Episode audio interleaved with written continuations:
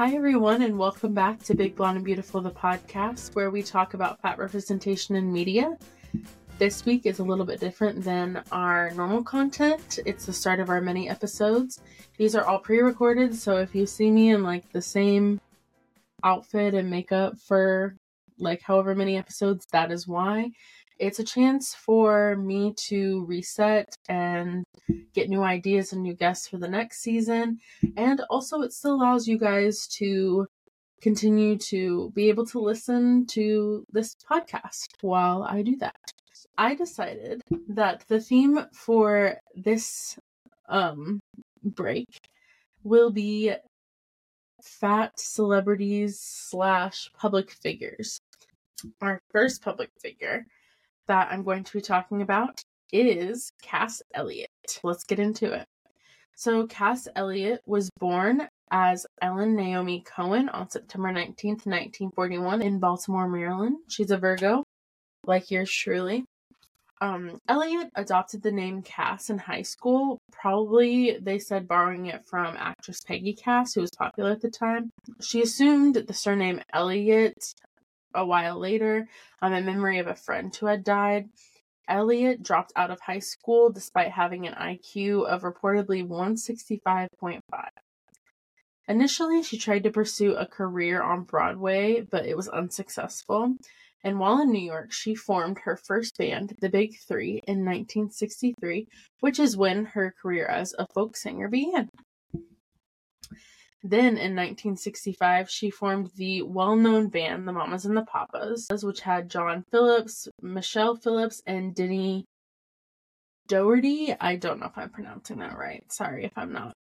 Originally, Phillips didn't want her in the band because she would ruin their image.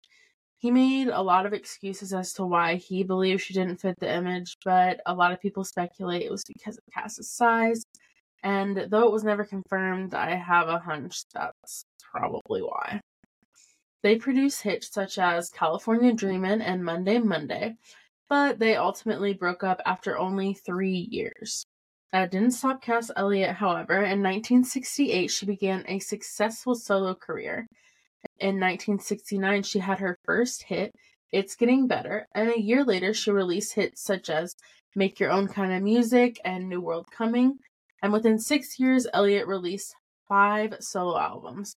Her last title, Don't Call Me Mama Anymore, released in 1973, which is referencing how people would call her Mama Cass. She felt like it put this role on her that she didn't sign up for, of like a motherly, matronly type thing. And she really didn't like the nickname, which is why I don't call her it in this episode. Cass did struggle throughout her life with drug use and continued weight gain and loss. She was constantly scrutinized for her weight, especially being in the public eye. And so she tried a lot of crash diets that did hurt her cardiovascular system. She unfortunately died on July 29th in 1974. Rolling Stone released an article stating that Cass died as a result of choking on a ham sandwich while in bed. That was a lie. Cass actually died of heart failure. Heart disease is very common in women, and as I mentioned, she had done some crazy crash diets that really weakened her cardiovascular system. Because of this outlandish story and the fact that she did die from heart failure, many have used her death as a cautionary tale of what can happen when you're overweight. And a lot of people still believe the ham sandwich story. In reality, it was the pressure to lose weight that killed Cass Elliot. If you haven't listened to Cass's solo music or her music with Mamas and the Papas, I highly recommend you to do so. And if you want to learn more about her, there's I've seen documentaries on her. I got this information from biography.com.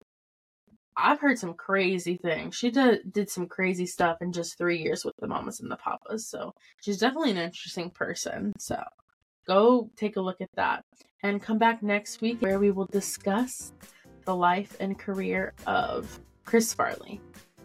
Until next time, stay fat and fabulous. Bye.